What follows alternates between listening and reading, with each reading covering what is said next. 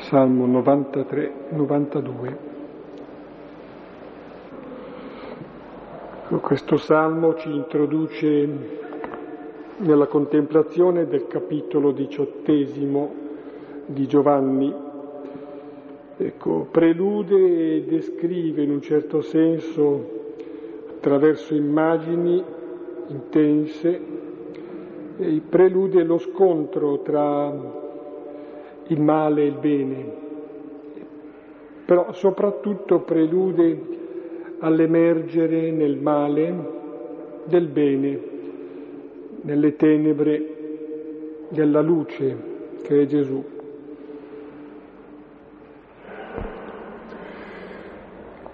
E questa sera finalmente, eh, dopo una lunga preparazione, ci siamo fermati da febbraio fino adesso nel cenacolo mentre Gesù parlava della sua ora che stava per venire e l'ora della gloria, finalmente questa sera comincia. E prima così per distrazione stavo contando, il Vangelo di Marco descrive in 15 versetti quello che avviene nel cenacolo e Giovanni in cinque capitoli con 154 versetti, se ho contato bene. Cioè tutta la seconda parte del Vangelo riguarda quel momento lì.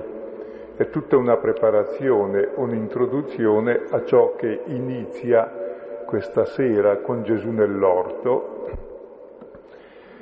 E il brano che faremo questa sera è un pochino come il prologo che c'è all'inizio del Vangelo, che fa l'introduzione a tutto il Vangelo, così eh, Gesù nel giardino, lo chiama giardino l'orto degli ulivi, Gesù nel giardino fa da introduzione a tutto quanto segue nel Vangelo, cioè il mistero della morte e resurrezione di Gesù.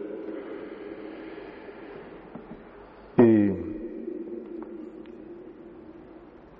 Mentre siamo abituati a vedere gli altri Vangeli che ci presentano l'agonia nell'orto e la crocifissione come qualcosa di atroce, di abbandonato da Dio e di negativo, e in quel negativo il Signore entra portando la luce e quindi scopriamo chi è il Signore, è quello che ci ama fino a quel punto, e Giovanni invece parte già dal fatto che lui sa già che è il Signore, che ci ama fino all'estremo e allora legge tutti gli episodi che avvengono a Gesù non con l'occhio dello spettatore che alla fine capisce,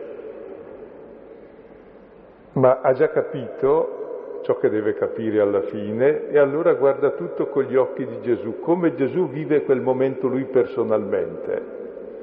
Quindi non guarda con l'occhio dello spettatore, ma col, con l'occhio dell'attore stesso, di Gesù che è lì presente ed è tutto sotto il segno della gloria, sotto il segno dell'amore. Ed è per questo che la passione in Giovanni è esattamente, già anche negli altri, ma negli altri è il punto d'arrivo, è l'intronizzazione, il giudizio di Dio, la glorificazione, questo in tutti i Vangeli. In Giovanni invece già fin dall'inizio è tutto trasparente perché è visto da come vede Gesù il fatto. E quanto abbiamo letto nei mesi scorsi serve proprio per introdurci in questa vista contemplativa. E non è piccola cosa vedere le cose come le vede Dio. E allora vediamo adesso finalmente il capitolo diciottesimo, i primi undici versetti. Dette queste cose, Gesù uscì con i suoi discepoli al di là del torrente Cedron, dove c'era un giardino in cui entrò lui e i suoi discepoli. Conosceva il luogo anche Giuda, colui che lo stava consegnando, perché molte volte lì si era riunito Gesù con i suoi discepoli. Allora Giuda, preso il manipolo e dei servi mandati dai capi dei sacerdoti e dai farisei, viene lì con lanterne, torce e armi. Allora Gesù, sapendo tutte le cose che stavano per venire su di lui, uscì e dice loro, chi cercate? Gli risposero, Gesù, il Nazoreo. Dice loro, io sono. Ora stava anche Giuda, colui che lo consegnava, con loro. Allora, come disse loro, io sono, indietreggiarono e caddero a terra. Allora di nuovo li interrogò, chi cercate? Ora essi dissero, Gesù, il Nazoreo. Rispose Gesù, vi ho detto che io sono. Se dunque cercate me, lasciate che questi se ne vadano affinché si adempisse la parola che disse, di quelli che mi hai dato, nessuno persi di loro. Allora Simon Pietro, avendo una spada, la tirò fuori e colpì il servo del capo dei sacerdoti e recise il lobo del suo orecchio destro. Il nome del servo era Malco. Allora Gesù disse a Pietro, getta la spada nel fodero. Il calice che mi ha dato il Padre non lo berrò proprio.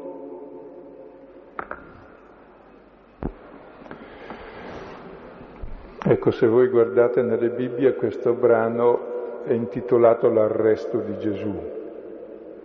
E invece Gesù non è arrestato, non si arresta. Eh verrà dopo l'arresto, ma non sarà un arresto, vedremo, si dice che lo presero e in greco c'è la parola che dice lo concepirono, che è un'altra cosa. E in questo testo si presenta lo scontro definitivo tra la luce e le tenebre. Da una parte c'è Gesù con i suoi discepoli, dall'altra parte, riuniti, c'è Giuda nel quale è entrato Satana che è il principale attore della storia, insieme a tutta la corte dei Romani e agli inservienti del Tempio mandati dai capi dei sacerdoti e dai farisei. Quindi c'è tutto il campo delle tenebre e il campo della luce che si affronta nel giardino. Il giardino richiama il paradiso terrestre, dove c'è stato il primo scontro tra la verità e la menzogna, e aveva vinto la menzogna, ora c'è lo scontro definitivo del nuovo Adamo, del re del creato, e cade la menzogna. E il centro del brano è Gesù il Nazoreo. Nazoreo vuol dire il re. E Gesù risponde io sono, vuol dire Signore Dio. È la rivelazione della luce nelle tenebre. Ora, se si scontrano la luce e le tenebre, eh, la vittoria è già scontata di chi è. Non è neanche una lotta. Finalmente viene la luce e le tenebre scompaiono.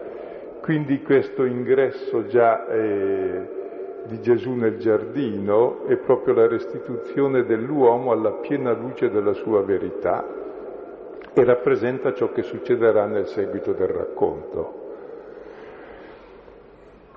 Mm, tra l'altro, se notate, negli altri Vangeli a questo punto c'è l'agonia di Gesù nell'orto, in Giovanni non c'è l'agonia di Gesù nell'orto. C'è la rivelazione invece del figlio, che c'è anche negli altri Vangeli, ma ogni evangelista sottolinea certi aspetti e dicevo già prima che gli altri Vangeli vedono Gesù dal punto di vista dello spettatore, anche della sua sofferenza, della sua umanità. Ecco, Giovanni lo vede dal punto di vista di Gesù stesso, nel suo amore, nella sua divinità, nella sua gloria. E quindi entriamo lentamente in questo testo.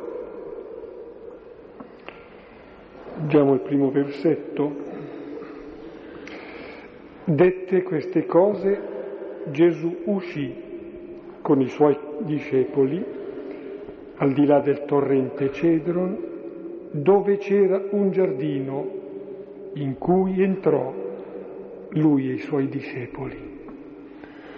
Dette queste cose richiama tutti i cinque capitoli precedenti dell'ultima cena, dove Gesù ha lavato i piedi, ha dato il boccone a Giuda, ha lasciato il comando dell'amore, ha parlato della sua gloria, che è la nascita dell'uomo nuovo, nel dono estremo di sé.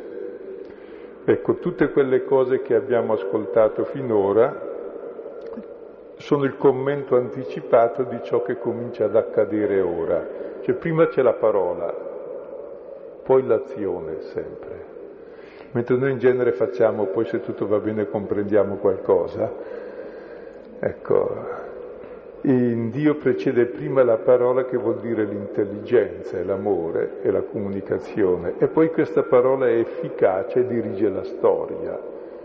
Quindi tutto ciò che avverrà in seguito non è altro che il fluire da quella sorgente che abbiamo visto nei capitoli precedenti, cioè l'amore estremo di Dio per il mondo anzi proprio nella passione di Gesù e c'è tutta la gloria, cioè si rivela la passione di Dio per questo mondo perduto. E Gesù dopo queste cose esce. Sì, la parola viene in mente quanto si diceva nel prologo, in principio era la parola, è la parola di Dio che genera, eh, genera la creazione, genera i fatti, e qui nascono fatti di amore, fatti di vittoria appunto della luce sulla tenebra.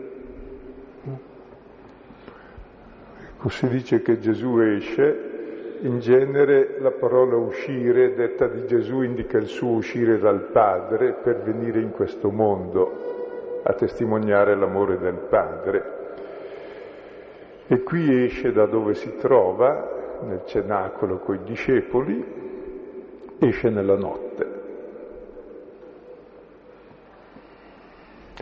Anche Giuda era uscito nella notte. Gesù è uscito dal Padre, ora esce nella notte per incontrare Giuda e tutte le tenebre del mondo. È la luce del mondo che esce nella notte. Come è uscito dal Padre per illuminare il mondo, così ora esce dal cenacolo, entra nella notte, insieme ai suoi discepoli, che non capiscono molto, ma questo è molto bello. Alla fine c'è Pietro che è il prototipo e va al di là del torrente Cedron e, verso il Monte degli Olivi e fa il percorso che aveva fatto il re Davide quando era inseguito dal figlio Assalonde che voleva ucciderlo. Così anche Gesù lascia la città come il Messia che tornerà vittorioso proprio dal giardino. E entra in un giardino, dice il Vangelo di Giovanni, c'è giardino non orto. Il giardino richiama il paradiso delle origini, l'Eden, dove c'è stato il primo scontro tra la verità e la menzogna, tra le luci e le tenebre, e ora tutta la vita di Gesù eh, finisce nel giardino e eh, si svolge nel giardino. Prima esce in questo giardino a oriente della città, poi da questo giardino è preso e concepito dalle tenebre che lo portano in città e c'è il processo. Poi esce dalla città e si trova in un altro giardino, il Golgota è un giardino, tra questi due giardini c'è il passaggio dell'agnello, il cui sangue salva tutti coloro che incontra. E tutta la città è inclusa ormai in questi due giardini. E la città di Caino, fondata sulla violenza, torna a essere giardino grazie a questo passaggio del giusto che porta su di sé l'ingiustizia. E in quel giardino Gesù entrò lui e i suoi discepoli. Non si dice che entrò con i discepoli, perché i discepoli non sono ancora con lui, ma lui è già con loro. i discepoli sono altrove con la testa, difatti Pietro non è con Gesù, è piuttosto con i nemici perché anche lui ha la spada come i nemici.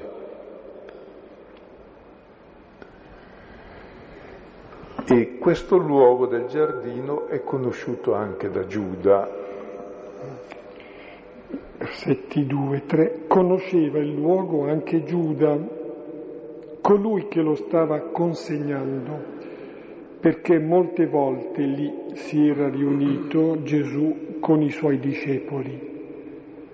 Allora Giuda, preso il manipolo e dei servi mandati dai capi dei sacerdoti e dai farisei, viene lì con lanterne, torce e armi.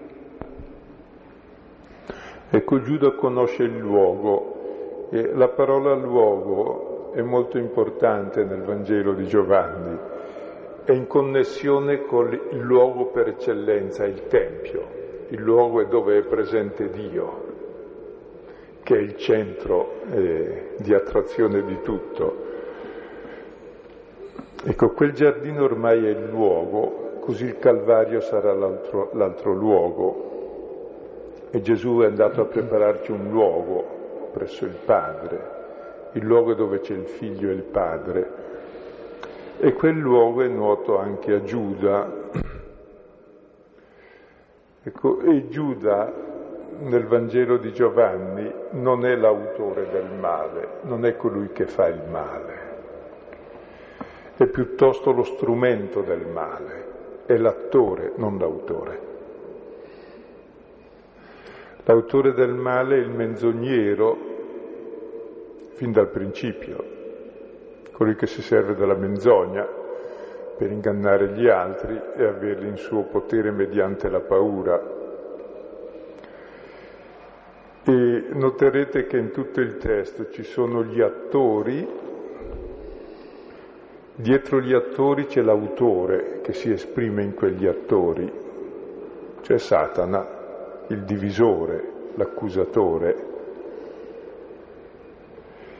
E però vi accorgerete che la storia non è diretta dall'autore, c'è un regista che la fa finire come vuole lui. E l'ultima parola della storia spetta a colui che l'ha iniziata, cioè alla parola stessa che tutto dirige. E ci accorgeremo che tutti questi autori e attori vari alla fine non fanno che compiere il disegno che Dio ha prestabilito di salvare il mondo. E in quel luogo Gesù era andato spesso, le ultime giornate a Gerusalemme le aveva passate lì di notte insieme ai suoi discepoli. E allora c'è Giuda, dopo aver presentato Gesù e i discepoli nel giardino, che è il luogo, si presenta ora la parte avversaria, Giuda, poi il manipolo, il manipolo eh, molti intendono che sia la coorte intera, cioè 600 soldati romani, oppure la terza parte, 200, potete scegliere. Comunque il numero indica la, la quantità dell'odio che è contenuta, perché per arrestare una persona innocua non occorrono né 600 né 200 persone col tribuno che le comanda, il chigliarco. E non solo c'è il manipolo dei romani, ma ci sono anche gli avversari dei romani che sono alleati con i romani contro Gesù. Sono i servi mandati dai capi dei sacerdoti e dai farisei. Quindi i nemici tra di loro, noi uomini siamo tutti nemici tra di noi, si alleano contro il giusto. E Giuda viene insieme a loro con lanterne, torce e armi. Siamo nella notte, vedete questo gioco di luci, lanterne e torce, che illuminano le armi e infatti in questo giardino c'è lo scontro tra la luce e le tenebre, dove le tenebre sono rappresentate dalle armi, dalla violenza. Con le armi si possiede tutto, cioè con la violenza si possiede tutto. Quando poi possiedi abbastanza basta il denaro e la legge, perché la legge appunto la fa, la fa chi può.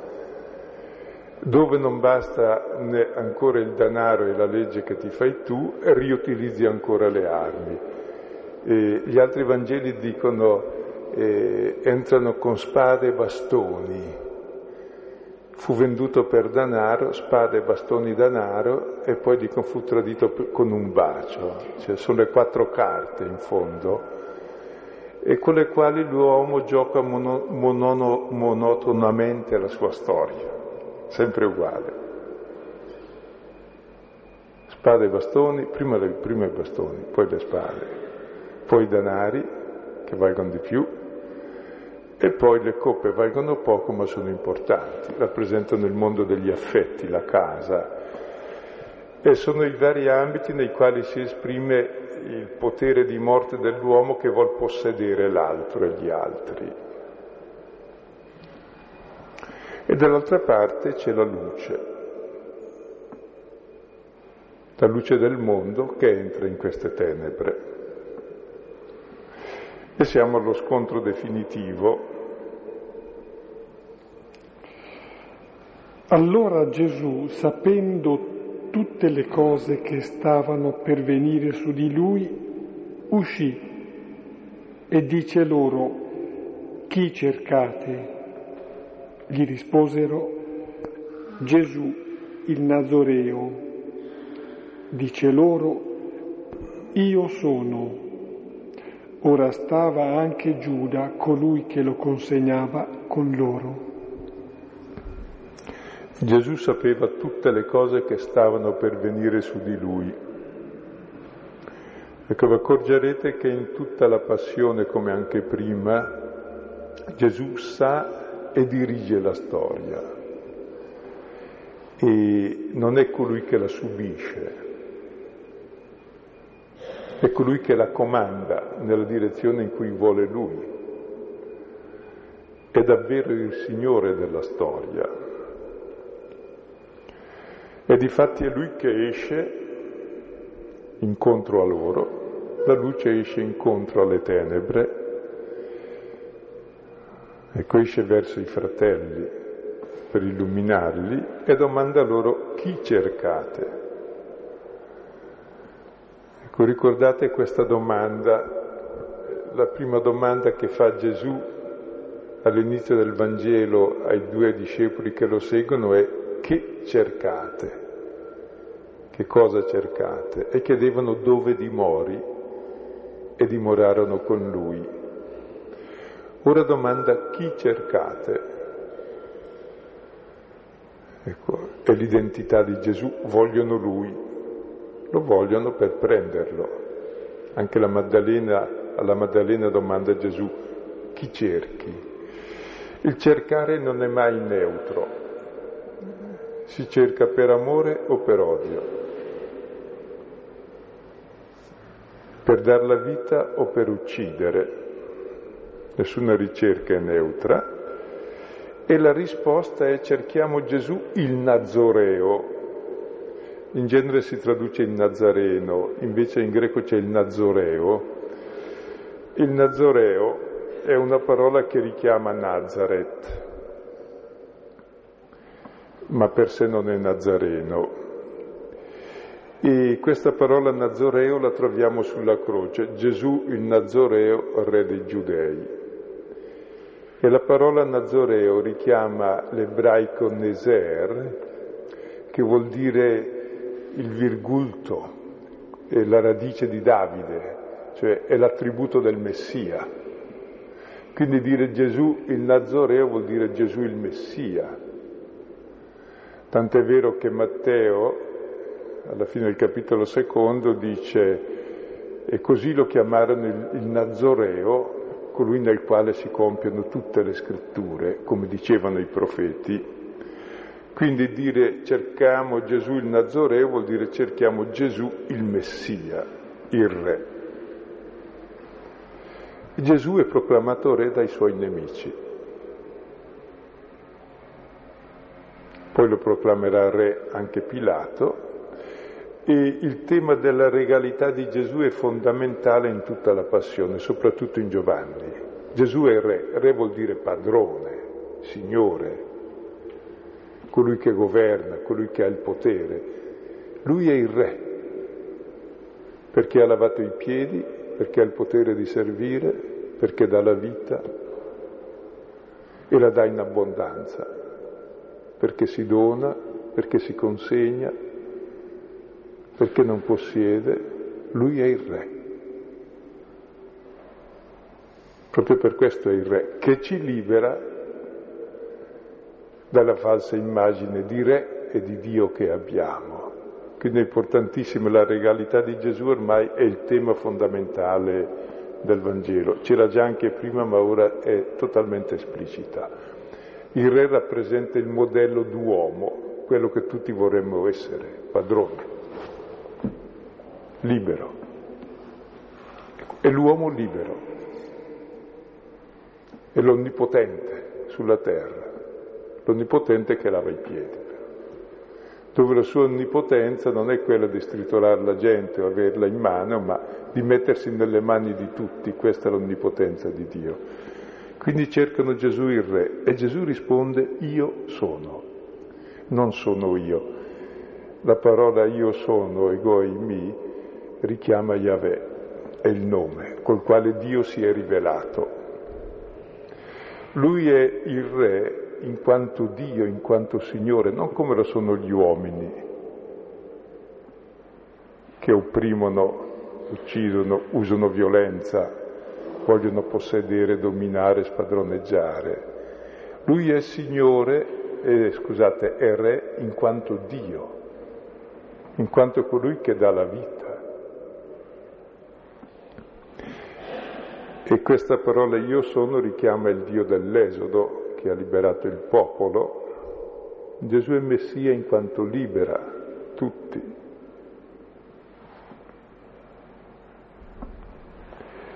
Stava anche Giuda con loro. A questa rivelazione del Re, del Messia, a questa rivelazione della luce di Dio, anche Giuda è lì e poi non si parla più di Giuda. Voi sapete che gli altri Vangeli hanno altri racconti su Giuda, Giovanni racconta qualcosa più a lungo prima di Giuda, dicendo che proprio lì è glorificato il figlio dell'uomo, e qui Giuda scompare proprio folgorato da questa luce. Dopo non se ne parla più. Cosa vorrà dire questo? Che dove arriva la luce non c'è più la tenebra.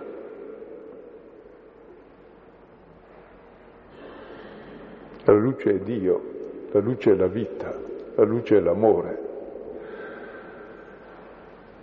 È la luce del mondo, è venuta in questo mondo per salvare il mondo. E l'ultima presentazione di Giuda è un uomo investito totalmente da questa luce.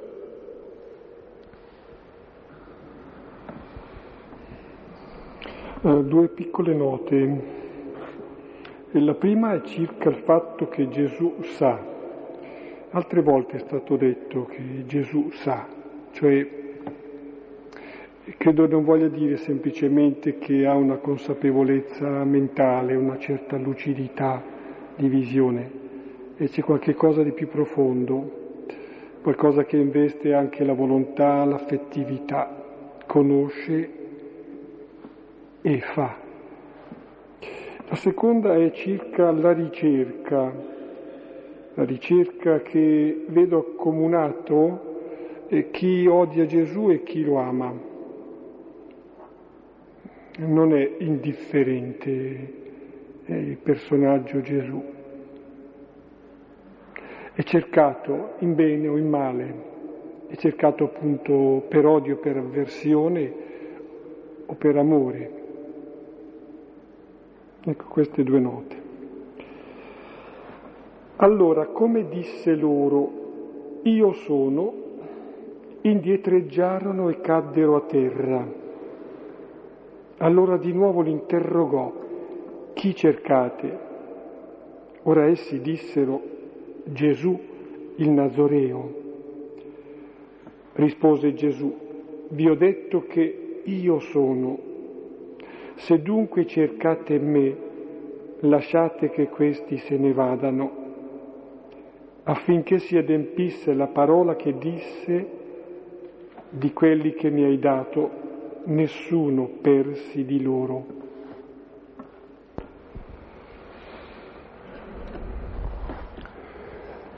Mentre Gesù dice io sono, tutti indietreggiano e cadono a terra. Alla rivelazione del nome,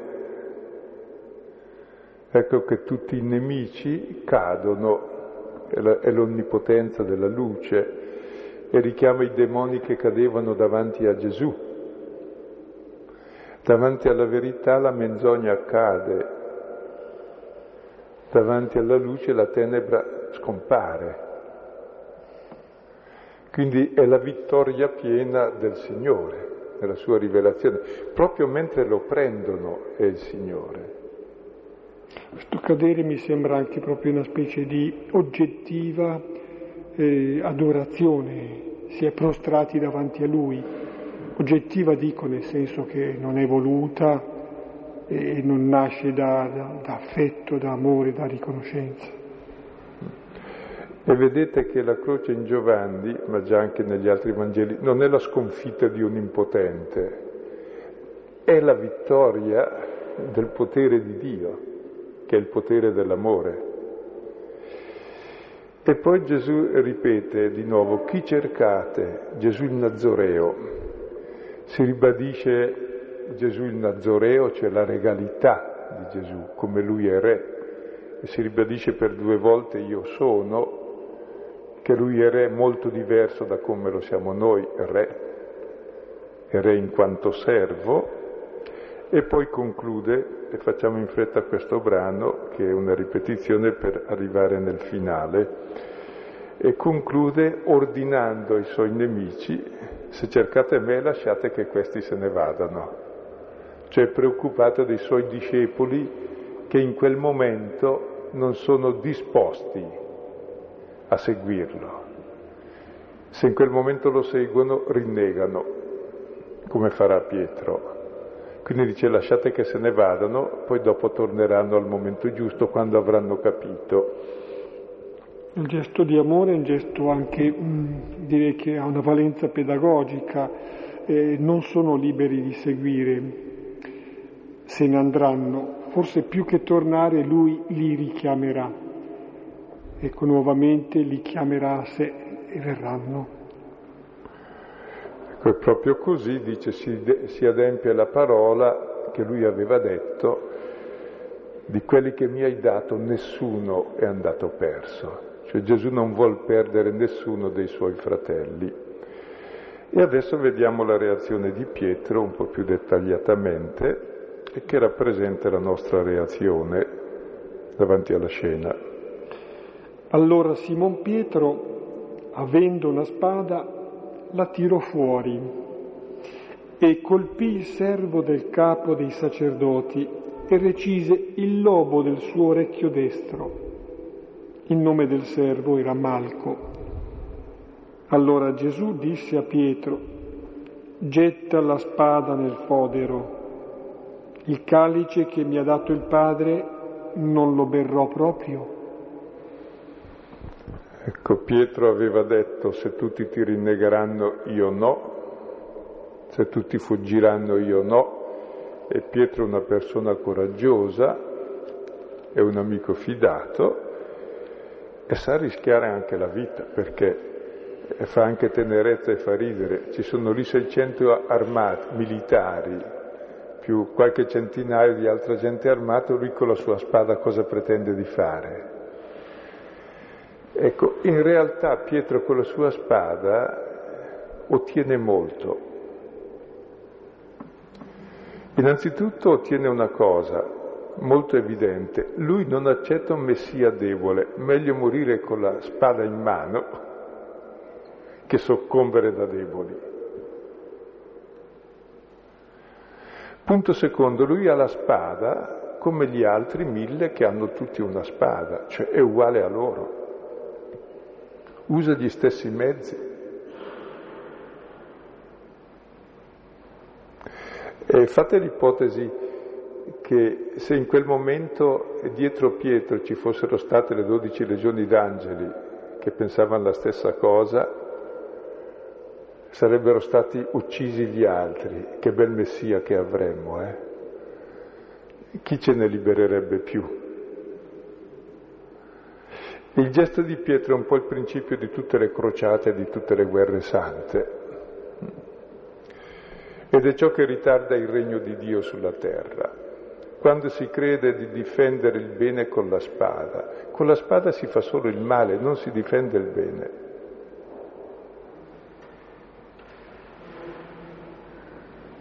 non si difende nessun bene.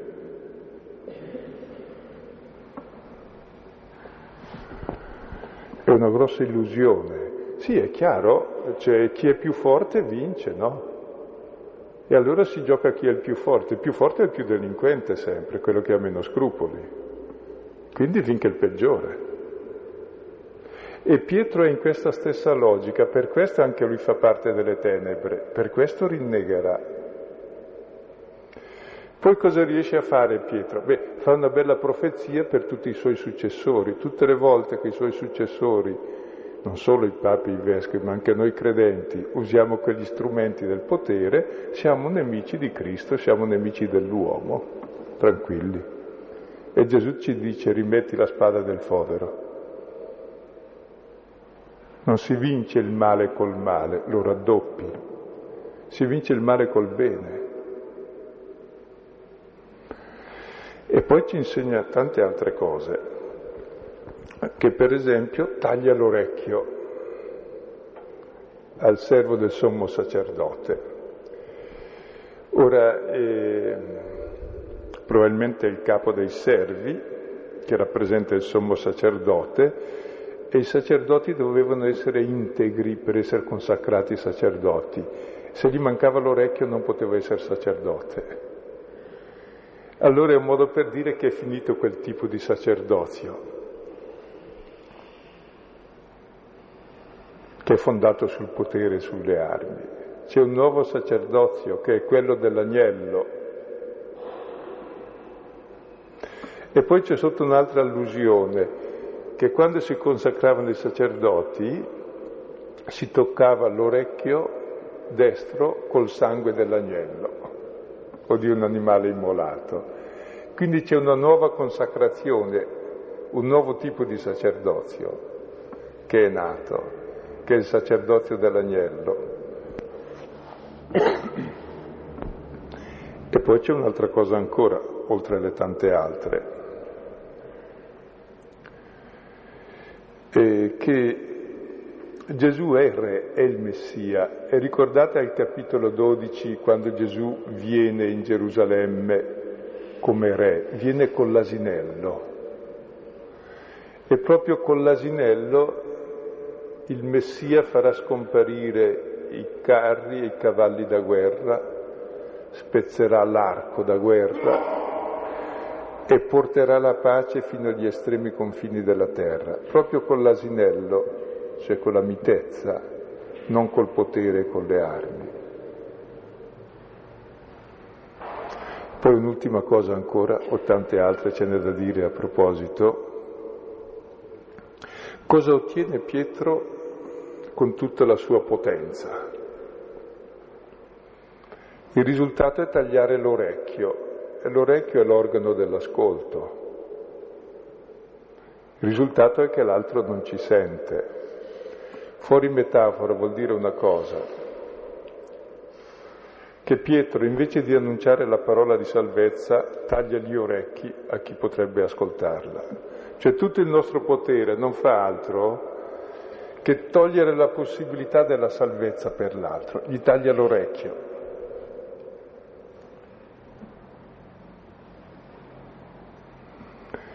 E vedete allora questo gesto di Pietro quanto è importante, rappresenta eh, noi discepoli che siamo dalla parte avversa a Gesù in fondo, nel nostro piccolo, eh, ma non per cattiveria, per bontà, perché gli vogliamo bene, perché lo vogliamo difendere.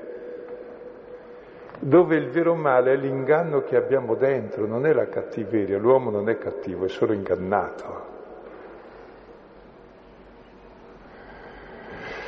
E Gesù allora si rivolge a Pietro e lo rimprovera metti la spada nel fodero, il calice che mi ha dato il padre non lo berrò, il calice che il figlio beve è quel calice che contiene tutto l'odio e il male dei fratelli e lui lo beve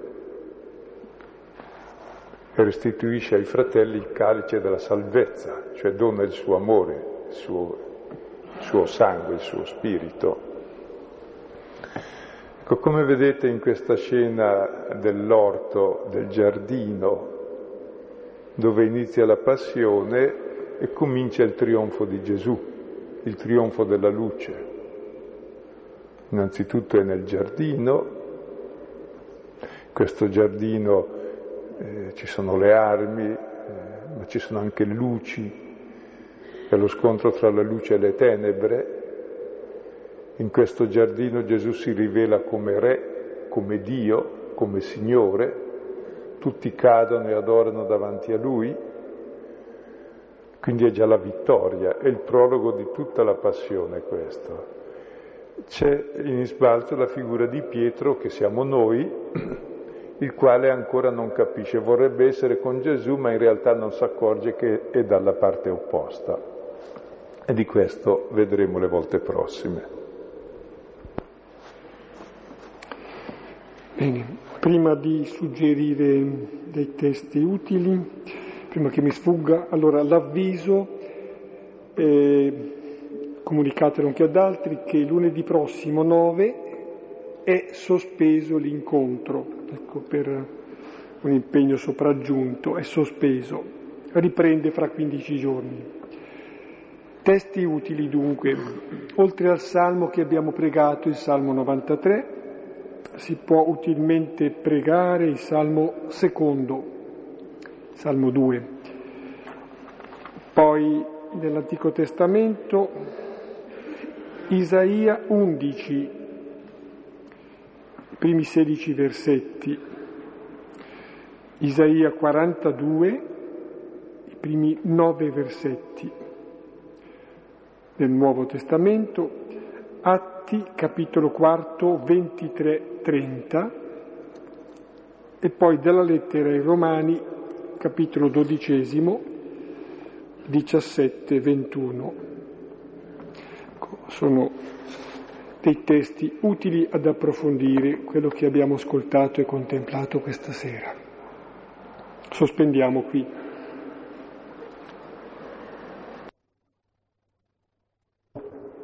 Ecco, io vorrei invitare tutti a tenere questa frase come criterio di discernimento per quello che ci capita e, e che ci fa prudere le mani e ci tira fuori dalla grazia di Dio proprio.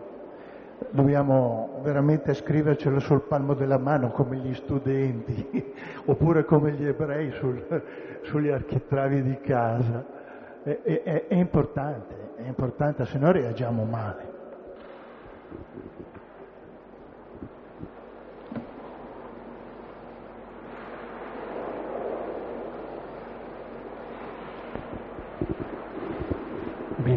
Raccomandazione corta.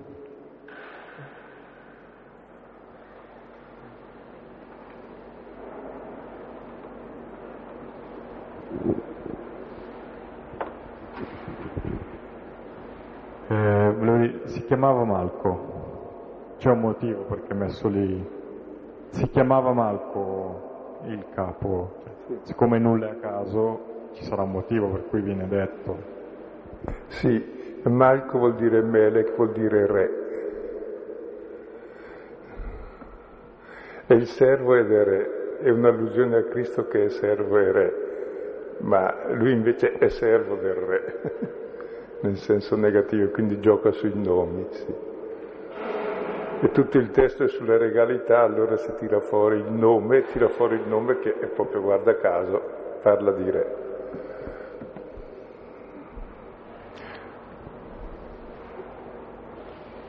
Ci sono testi tutti molto calibrati in ogni minimo dettaglio, anche sull'entrare, l'uscire, il giardino, le luci, le armi, la notte.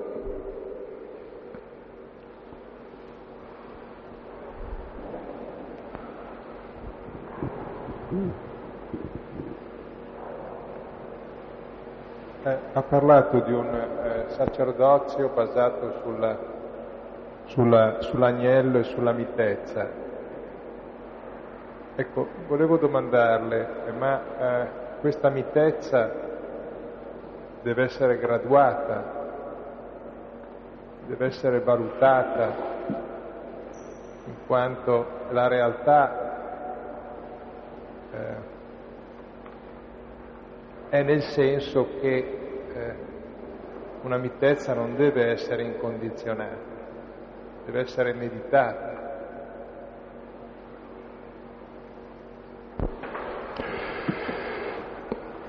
Ma eh, non so bene perché se uno mi parla di mitezza limitata la conosco bene, la mia è molto limitata, come quella di tutti gli uomini. E dopo eh, credo che quindi è vero, non arriveremo a una mitezza illimitata, eh, però indica qualcosa, mi pare, di preciso, no? Metti la spada nel fodero, non, bevo, non devo bere il calice, cioè che ci sono due atteggiamenti opposti, o quello della violenza o quello opposto. E qui la Bibbia è molto dura sul tema anche della violenza. Dice che ristabilire la giustizia con la violenza, e fa un paragone un po' brutto ma è molto efficace, dice che non si può. non si può.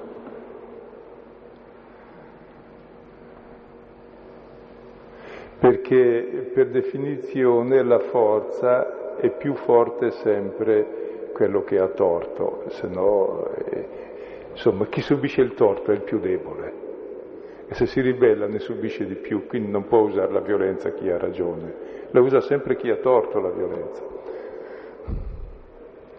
E di fatti ha sempre torto quando lo usi, sia che lo usi l'uno che l'altro.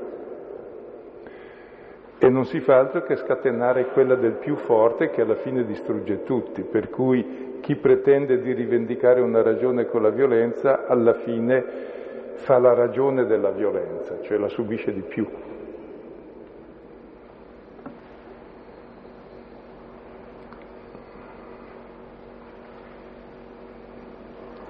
Per esempio Pietro tira fuori la spada, cosa vuole che faccia? Sì, aveva ragione a difendere Gesù, ma con la spada non poteva perché gli altri sono più forti, se la usa perde.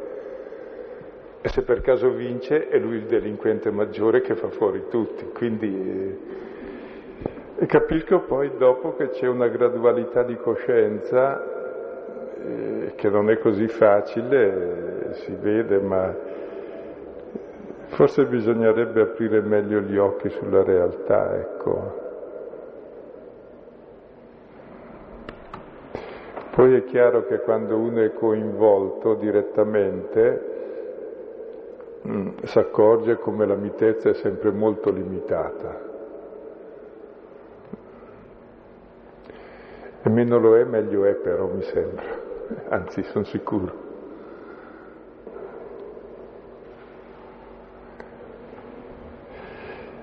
Qui si presenta proprio eh, Gesù che è re ed è Signore proprio in quanto non usa la violenza.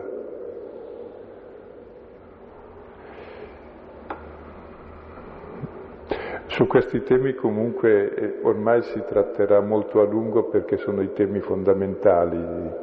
Adesso c'è lo scontro con le forze armate, poi c'è lo scontro con i sacerdoti, poi con Pilato eh, e tutto il resto del Vangelo è occupato da questo, quindi il potere religioso e il potere politico. E quindi si articola questa risposta di Gesù in modi differenziati. Qui non c'è nulla da dialogare perché con la violenza non c'è da dialogare, dice solo sono io e quelli cadono.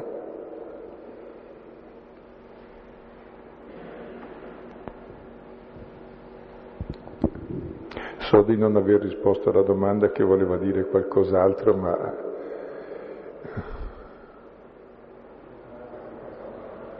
sì. No, mi è piaciuto eh, questo passo quando Gesù eh, si, fe- si fece avanti e chiese loro, quindi un insegnamento a farsi avanti, cioè a non, a non vivere passivamente, ma insomma a prendere l'iniziativa. Eh, quindi il fatto della non violenza comunque eh, è comunque bilanciato dal dover farsi avanti e prendere l'iniziativa a favore, ricordo una delle ultime volte, a favore di tutti, anche gli ultimi, cioè non gli ultimi in generale. Eh, tra l'altro è tipico di tutto il racconto della passione in Giovanni, Gesù prende sempre l'iniziativa e infila sempre in contropiede tutti, non, non subisce nulla, nulla subisce, è attivo. È lui che ha tutta l'iniziativa, addirittura dirige i nemici, lasciate andare questi, prendete quelli, prendete me, lasciate loro, non, è sovrano assoluto nella, nelle decisioni nella sua mitezza, una forza assoluta.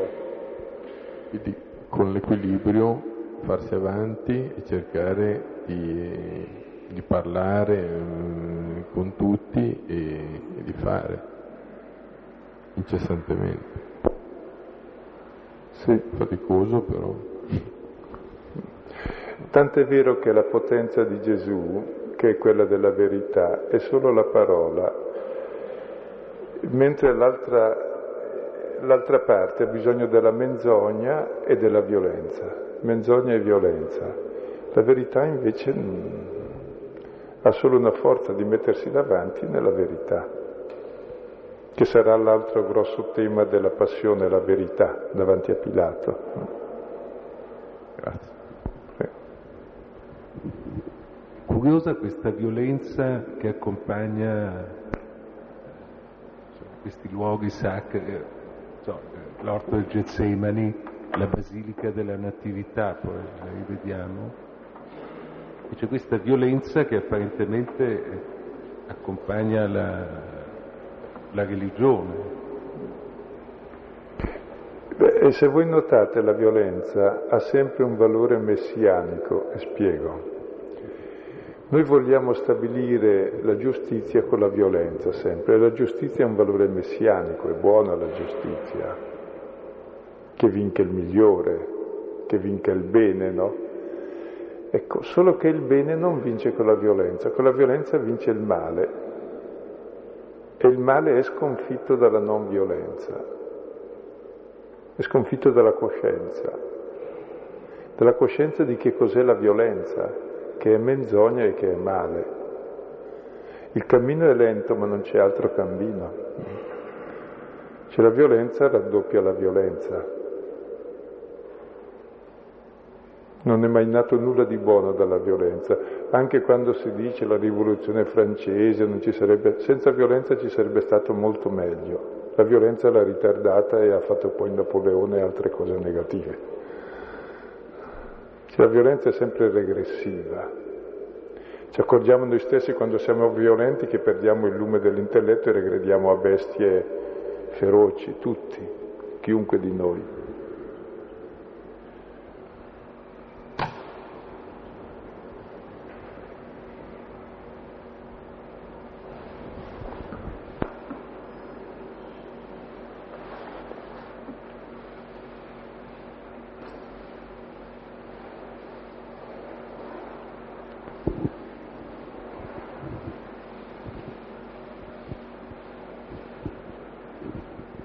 sempre sul filone violenza non violenza. Pietro ha, ha, la spada e conosce Cristo da anni, però ha la spada. E magari l'ha, l'ha presa quella sera lì, non lo so, però mi immagino che invece magari se la potesse portare dietro. E allora mi domando che cosa significa, cioè il simbolo de, delle contraddizioni dell'uomo, eh, che, ha, che, tutti noi abbiamo una spada in fondo, oppure significa che c'è un uso della spada eh, che in qualche modo può essere non violento. E tra l'altro eh, Pietro denuncia legalmente quella spada secondo Luca nell'ultima cena. Dice chi non ha la spada, dice Gesù, vende il mantello e compri la spada, intendendo un'altra cosa perché la spada è simbolo della parola di Dio, che è la verità che vince la menzogna. E Pietro dice, ne ho chi uno, dice sì sì basta, ce n'è d'avanzo, ce ne vuole un'altra di spada. E la spada a doppio taglio che è la parola di Dio che entra nel cuore delle persone e ci persuade della verità e questa è la vera spada che divide il nostro cuore e che penetra in profondità. Mentre Pietro c'ha l'altra ma è bello come dicevi tu giustamente perché sono le nostre ambiguità che vengono alla luce. In fondo cosa capisce Pietro? Forse non molto, vuol bene a Gesù, ma Gesù lo contraddice. E per il lettore è chiaro che Pietro sta dalla parte opposta, vuole impedire il calice della salvezza. Poi la storia ha un seguito ancora continuato, per cui eh, viene sviluppata nel processo davanti al Sinedrio dove Pietro rinnega perché ha la spada e verrà ripresa poi nella resurrezione dove Pietro sarà disposto a fare un'altra cosa, ad amare di più.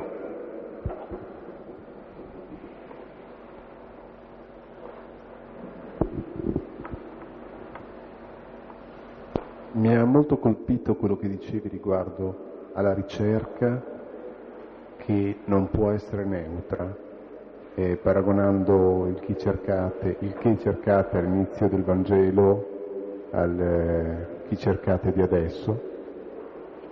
E mi viene fatto di pensare che a volte le nostre vite scorrono tranquille, senza, senza un grande desiderio di ricerca e un che un po' se ne vedono i risultati, ecco, perché se, una, se, è vero che la ricerca non è neutra e che porta o all'amore o all'odio, eh, se ce ne fosse un po' di più forse ci sarebbe un po' più d'amore. E fra l'altro oggi questo discorso che ha fatto il Papa riguardo all'accoglienza mh, mm, mi ha fatto risuonare delle cose che dicevi tu l'altra volta riguardo alle esclusioni che facciamo, ogni uomo che escludiamo è un uomo morto e così, queste due cose che non c'entrano molto fra loro, però eh, mi sembrava che proprio di, di sentirle risuonare entrambe.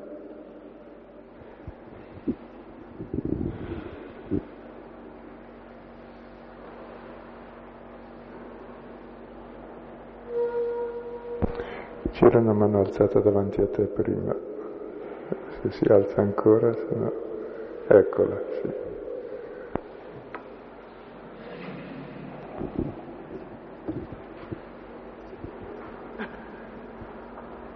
Mi stavo chiedendo, più vicino, mi stavo chiedendo, e almeno per quanto mi riguarda e penso per molti di noi, che in questi giorni viviamo ore di angoscia, e sono entrata in questa chiesa che avevo appena finito di dire quanto triste sia il nostro mondo oggi. Attraverso le parole di Giovanni ho provato un senso di gioia, mi sono accorta quanto il Vangelo sia attuale oggi e vorrei augurare a me e augurare quanti provano questa sofferenza se attraverso questa parola si può vivere ancora con un pochino di gioia.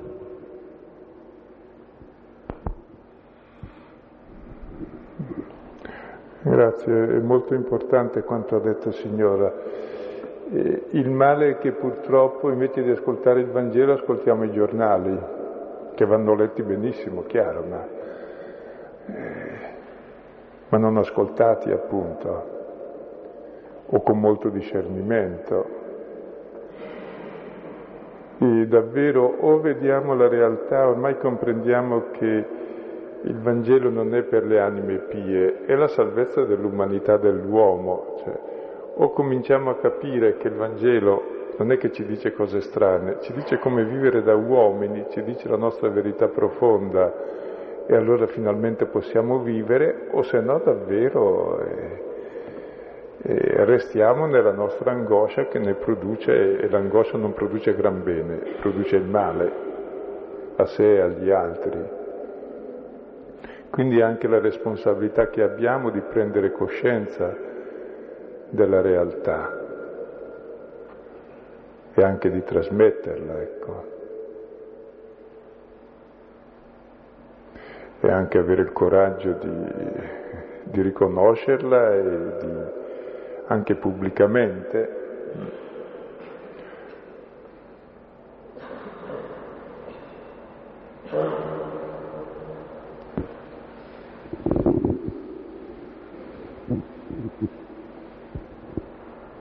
Stavo pensando una cosa, scusa, eh.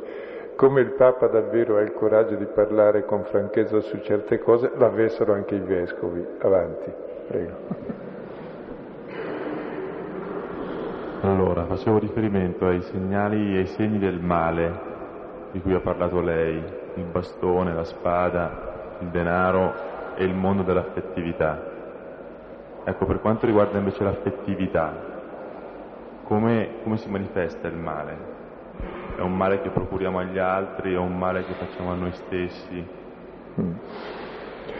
E il male in fondo, almeno così detto in modo molto semplice, è, è analogo in tutte le cose, perché non c'è nulla di male al mondo, tutto è buono quel che c'è, l'ha fatto Dio. Il male è il, è il, tipo di rapporto che abbiamo con le cose o con le persone o con noi stessi e anche con Dio. La religione è male per versione somma quando vuol possedere Dio e averlo in tasca. La relazione affettiva è male sommo quando uno vuol possedere l'altro e lo mangia e lo distrugge. Così la relazione con gli altri e con le cose, tutte le cose diventano male quando vogliamo possedere, ci uccidiamo a vicenda per possedere e distruggiamo anche le cose in compenso. Mentre tutto diventa bene se diventa dono, Dio diventa dono per me, io per Lui, così nella relazione di coppia, di amicizia con le persone, così le cose sono un dono del Padre da condividere tra fratelli. Quindi nell'economia del dono, della condivisione tutto è buono, nell'economia del possesso tutto è male, dalle relazioni affettive a quelle effettive, da quelle personali a quelle internazionali. E nell'economia invece della solidarietà e del dono tutto è buono e non c'è nulla di cattivo al mondo, il mondo è fatto davvero bene, se lo usiamo bene. Quindi è il gioco della nostra libertà che se è illuminata e non ingannata eh, gio- sa giocare bene, se no è giocata.